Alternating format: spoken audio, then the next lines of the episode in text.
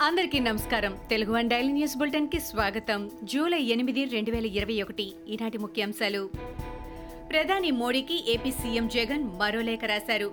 కృష్ణా జలాల విషయంలో తెలంగాణ ప్రభుత్వం దారుణంగా వ్యవహరిస్తోందని ఆయన లేఖలో ఆరోపించారు. జల వివాదంపై కేంద్ర ప్రభుత్వం తక్షణమే జోక్యం చేసుకోవాలని కోరారు. తెలంగాణ ప్రభుత్వం చట్టవిరుద్ధంగా వ్యవహరిస్తోందని చెప్పారు. కేఆర్ఎంబీ పరిధిని తక్షణమే నోటిఫై చేసేలా జలశక్తి శాఖకు ఆదేశాలు ఇవ్వాలని జగన్ కోరారు. ఆంధ్రప్రదేశ్లో వచ్చే నెల నుంచి పాఠశాలలు తెరుచుకోనున్నాయి.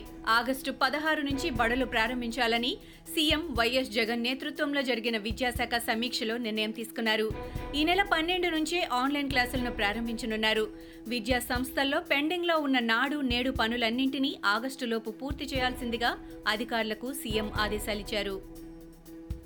ఆంధ్రప్రదేశ్ ముఖ్యమంత్రి జగన్కు ఎంపీ రఘురామకృష్ణరాజు నవ సూచనల పేరుతో తాజాగా తొమ్మిదో లేఖ రాశారు. ఐటీ చట్టం సెక్షన్ అరవై ఆరు ఏ కింద పోలీసుల కేసు నమోదు ఆపాలని ఆయన కోరారు. ఎందుకంటే ఆ చట్టం ద్వారా సామాజిక మాధ్యమాల కార్యకలాపాలపై ఇష్టం వచ్చినట్లు కేసులు పెడుతున్నారని ఆయన ఆరోపించారు.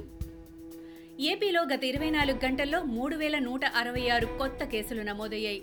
ఇదే సమయంలో నాలుగు వేల పంతొమ్మిది మంది కరోనా నుంచి కోలుకున్నారు.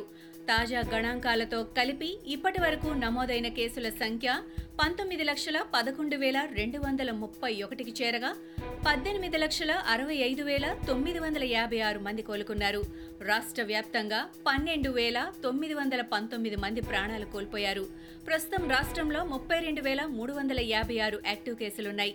ఇప్పటి వరకు రాష్ట్రంలో రెండు పాయింట్ ఇరవై ఆరు కోట్లకు పైగా శాంపిల్స్ని పరీక్షించారు. ఇప్పటిదాకా తెలంగాణలో డెల్టా ప్లస్ కేసులు నమోదు కాలేదని రాష్ట్ర ప్రజారోగ్య శాఖ డైరెక్టర్ డాక్టర్ శ్రీనివాసరావు తెలిపారు. డెల్టా కన్నా డెల్టా ప్లస్ ప్రమాదకరమనడానికి ఎలాంటి ఆధారాలు లేవన్నారు. రాష్ట్రంలో కరోనా పరిస్థితులకు సంబంధించి తాజాగా హైకోర్టులో విచారణ జరిగింది. థర్డ్ వేవ్ను ఎదుర్కొనేందుకు తీసుకుంటున్న చర్యలు డెల్టా ప్లస్ కేసుల పరిస్థితి వ్యాక్సినేషన్ జరుగుతున్న తీరుపై వైద్య ఆరోగ్య శాఖ నివేదిక సమర్పించింది.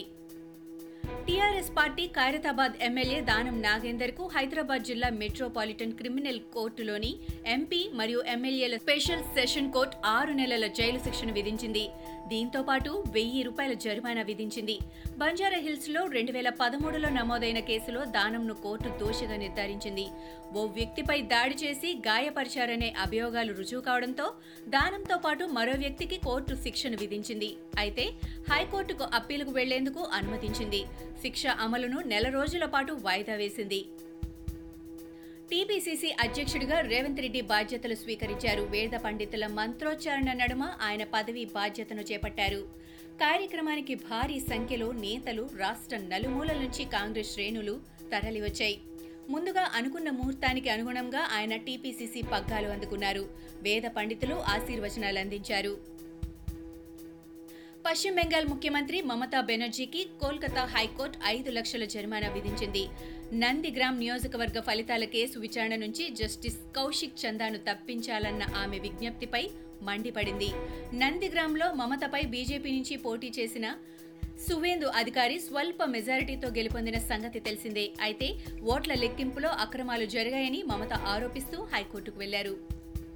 కరోనా వైరస్ రోజు రోజుకు రూపాంతరాలు చెందుతోంది. కొత్త కొత్త వేరియంట్లు ప్రపంచాన్ని వణికిస్తున్నాయి. ప్రస్తుతం డెల్టా లాండా వేరియంట్లు ప్రమాదకరంగా మారాయి. అయితే డెల్టా కంటే లాండా వేరియంట్ మరింత ప్రమాదకరమని మలేషియా ఆరోగ్య శాఖ వెల్లడించింది. గత నాలుగు వారాల్లో ఈ వేరియంట్ను దాదాపు ముప్పై రోజుల్లో గుర్తించారు. ప్రస్తుతం మరిన్ని దేశాలకు ఈ వేరియంట్ విస్తరిస్తోంది.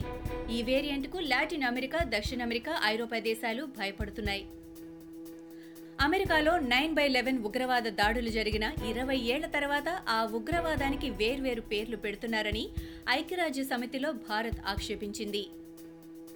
హింసాత్మక జాతీయవాదం రైట్ వింగ్ తీవ్రవాదం వంటి పేర్లను పెడుతున్నారని కానీ ఇప్పుడు మీ ఉగ్రవాదం మా ఉగ్రవాదం అనే గత చట్టంలోకి మళ్ళీ వెళ్ళొద్దని సూచించింది. ఉగ్రవాదంపై సమిష్టిగా పోరాడాల్సిన అవసరముందని తెలిపింది. ఇవి ఈనాటి ముఖ్యాంశాలు. మరికొన్ని ముఖ్యాంశాలతో మళ్ళీ రేపు కలుద్దాం. ఈ షోని క్రమం తప్పకుండా వినాలనుకుంటే మీరు ఈ షో వింటున్న ప్లాట్ఫామ్లో కానీ లేదా Google podcast Apple podcast Gaana మరియు ఏ ఇతర పాడ్కాస్ట్ యాప్లోనైనా సెర్చ్ చేసి సబ్స్క్రైబ్ అవ్వండి. కొత్త ఎపిసోడ్ వచ్చినప్పుడు మీకు అప్డేట్ వస్తుంది. అంతవరకు సెలవు. నమస్కారం.